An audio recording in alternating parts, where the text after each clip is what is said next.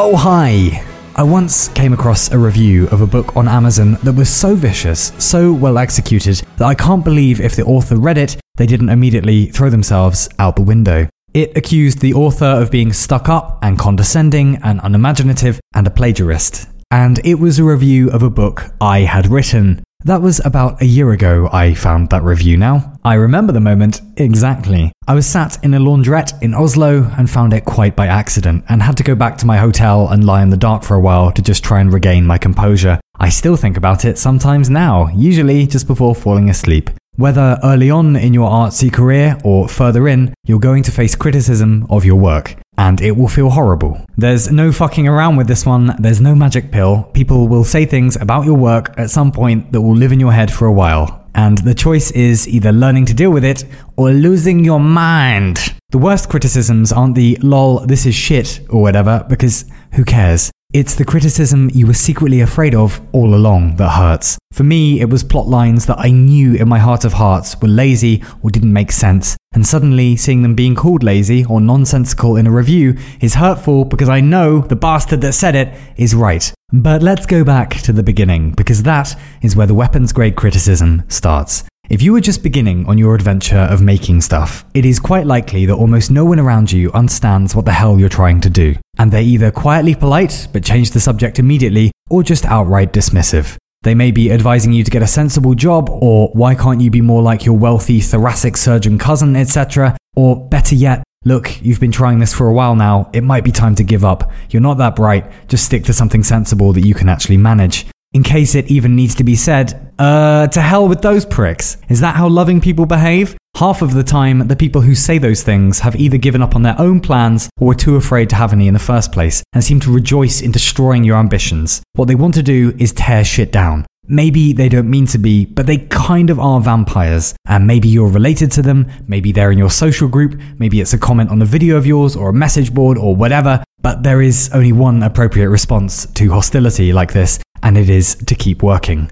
It is to make something so good that you shut up even the most vociferous critics. What do they know? Do they actually make anything? Do they actually take any creative risks? It is unlikely. This is not nice to say, but it needs to be said. At the beginning of your creative adventure, you might be off in the wilderness for a while. You might be trying to find your voice or work out what it is you're doing, and it may be some time before you get any pats on the back or find your audience or before anyone even understands what's in your head. Lots of soul searching and confusion, and honestly, feeling a little bit alone, really, because no one gets what you're trying to do. And half of the time, you don't either. I still never do, actually. And during that time, people will keep trying to convince you, subtly and sometimes rather unsubtly, to give up. It is a long penance in the forest. Don't worry, later you'll have lovely days when you get to go back to the forest, but being stuck in it is not pleasant. Here's the thing I don't think I've made it or anything like that, but it is currently my undeserved privilege of a job right now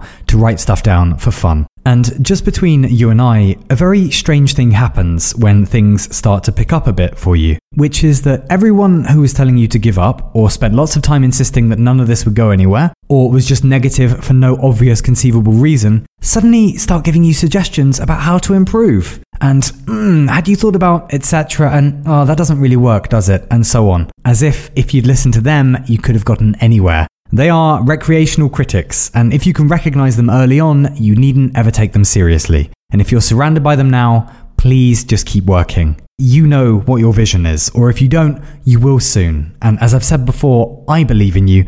Loads of other people are going to too soon. Just keep working, keep walking towards the mountain. Now, there is another species of criticism, and that is criticism from actual friends or actual loved ones, and it's good criticism. Maybe they don't understand what it is you're trying to do, but they do love you and they want the best for you, just as you do for them. And if they say, hmm, I didn't really get the joke, or why is that character there again? They're probably onto something. I can't cook, but I know when there's too much salt in something. Likewise, people intuitively know when something doesn't work in a story or in a painting or whatever else. And if they're your mates or family, and if it's from a good place, please try to listen. They might be trying to help you. These are your allies, and they are hard to find, but when you find them, they are more precious than antimatter. I hope you have found people like these. They are all across the world, but they have to be mined like precious metals, and it might take a while to come across them. When you do, please hang on to them. And if you haven't found them yet, seek them out. It is a re education in what friendship is. You realize, my God, I can actually show all the weird corners of my mind and they don't flinch. And they'll show you theirs too. That is what friendship is real friendship. Not tea on Thursdays, not hanging out for convenience, but being freaks together. Then again, of course, there are the other people. I was once walking in the nature reserve near my parents' house, and a little girl, and presumably her grandfather, were just ahead of me. And the little girl stepped off the pavement for a second and stepped back on, and her grandfather started yelling, Do you realize if there was a car there, it could have hit you? Do you realize how stupid you are? How can you be so stupid, etc.? And I could see she was trying really hard not to cry, and I could see that he was just frightened. That was why he was being such a tool. But still, I had to cross the road because I knew if I stayed there, I was probably going to start yelling. I wanted to say, do you not get that she's probably going to remember being called stupid for years? It's a horrible thing to say, and there are kind ways of delivering criticism that don't involve calling little vulnerable humans idiots. I didn't like being called an idiot. It stuck with me a while. I bet it will stick with her. I bet it will stick with you. And I feel the same right now about all the parents and friends and distant relatives telling kids and teenagers and young adults and whoever of whatever age, ah, you're not great at this. Just give up. You're never going to break through. Just abandon whatever unique vision it is in your head. Just ignore the miracle of existence completely. Fuck that shit. Do not listen. Pursue whatever it is in your head with reckless abandon. And when you've made it, we're all going to stand back and go, wow, what the fuck is that? I like it and you will quietly have triumphed over everyone who ever tried to knock you down, without yelling, without some witty retort, without them ever knowing they upset you. And that will be the best victory. Win through work. You've got this one, and you're not an idiot. Win through work.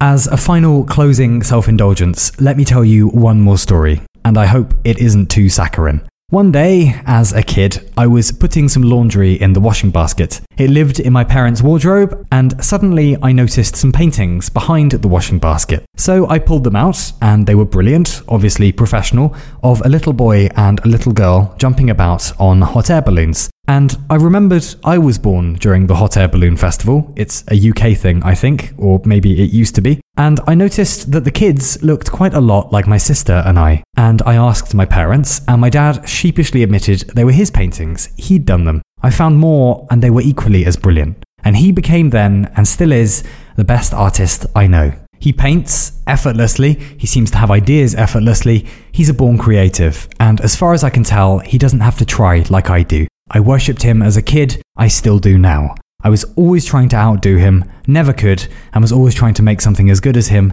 never could. Anyway, I don't see him very often these days. We live a few thousand miles away, and I miss him very much. And one day he sent me a message saying he liked whatever video of mine it was, and I replied saying, Well, I've basically just been ripping you off for years. And he replied, and he said, No, you haven't. You've got your own wings now. I'm just watching from the ground. And I broke down for about an hour. I think it was probably the most liberating cry of my life. And I realized that all the views in the world didn't really compare to my dad just low key saying he was proud.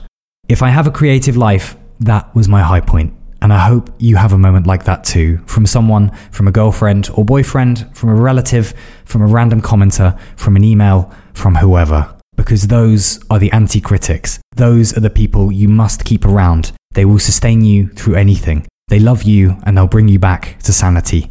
Do not listen to dickheads. They are only sad and trying to make you sad. Find your allies. They are out there. Keep working. Keep being weird. Do not listen to dickheads. I wish you lots and lots and lots of luck. And please do not give up.